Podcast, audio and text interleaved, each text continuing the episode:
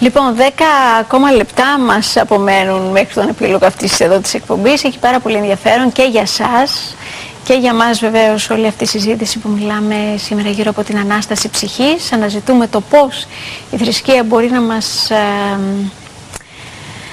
Να μας βοηθήσει να αναστηθεί η ψυχή μας. να δυναμώσει την ψυχή μας, να δυναμώσει την ψυχή μας, γιατί ίσως το και το Ανάσταση να είναι υπερβολικό. να σώσει την ψυχή Ε, σύμφωνα με την μας. Εκκλησία είναι ακριβώς έτσι. Είναι ακριβώς έτσι. η Είναι μια Ανάσταση. τελείως αλλαγή, είναι σαν να ξυπνάς ας πούμε. Ναι.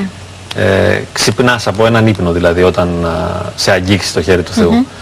Ε, δεν είναι απλώς βελτίωση δηλαδή. Η βελτίωση κάνουν οι ψυχολόγοι, αυτοβελτίωση. Βελτιώνεις τις ικανότητές σου, αναπτύσσεις το δυναμικό σου. Λοιπόν, έχουμε φτάσει στις αντικσότητες Ναι. και βλέπω εδώ έτσι βράχους ατέλειωτους. Ε, τα μετέωρα. Δεν θα σου διηγηθώ την προσωπική μου εμπειρία που είχα πάει στρατιώτης εκδρομή στα μετέωρα.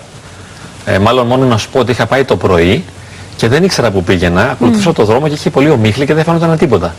Και είχα προχωρήσει, είχα φτάσει στα μετέωρα, αλλά μόνος μου με τα πόδια. Και σιγά σιγά άρχισε να φεύγει ο μίχλη και να βλέπω τους βράχους. Και εκεί τα είδα όλα, ας πούμε, και τις- τα σκηταριά που ήταν και όλα αυτά. Ναι.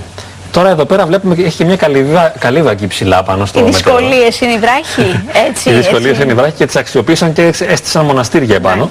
Ε, τώρα εμείς πώς αξιοποιούμε τις αντικσότητες, δηλαδή τα στραβά.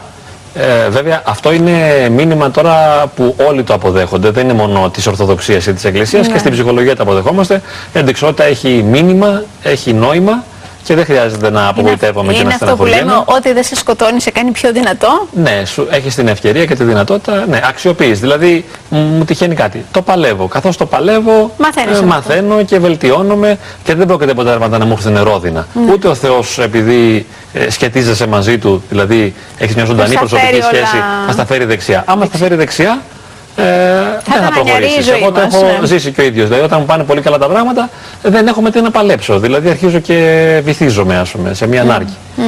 Λοιπόν, ε, πάμε στην άλλη διαφάνεια. Ε, γίνομαι αγάπη για τον κόσμο. Ε, εντάξει, αρχίζω, α, όταν αγαπώ τους άλλους ανθρώπους που είναι γύρω μου, ωφελούμε και ο ίδιος. Φέρομαι με καλό τρόπο. Δεν χρειάζεται να είμαι εριστικός. Τώρα θα μου πεις αν έχω προβλήματα, αν έχω θλίψη, φόβους, άγχη, σίγουρα ε, μου βγαίνει η επιθετικότητα, μου βγαίνει η απογοήτευση και δεν αντέχω τίποτα. Όμως, εάν εκδηλώσω την επιθετικότητα και την απογοήτευση και την οδύνη και τη θλίψη στο περιβάλλον μου, ε, το περιβάλλον θα χειροτερέψει τη στάση του απέναντι σε μένα. Ναι. Και είναι φαύλος κύκλος, ε, δεν ωφελούμε. Ε, η αγάπη είναι ένας στόχος για τον χριστιανό, είναι και ένας στόχος για τον υγιή άνθρωπο και για αυτόν που θέλει να έχει ισορροπία στη ζωή του. Ακριβώς. Έτσι, δηλαδή φροντίζω όσο μου είναι δυνατόν να φέρομαι με αγάπη στους ανθρώπους που είναι γύρω μου. Και μπορώ να το κάνω όταν έχω αγαπήσει τον εαυτό μου. Ναι. Μαζί. Αγαπώ τον εαυτό μου, αγαπώ και τους άλλους. Έτσι. Και δεν θεωρώ ε, ειδικά τον άντρα μου ή τη γυναίκα μου βοηθό μου. Δηλαδή δεν είναι ο- το στήριγμά μου ο άλλος.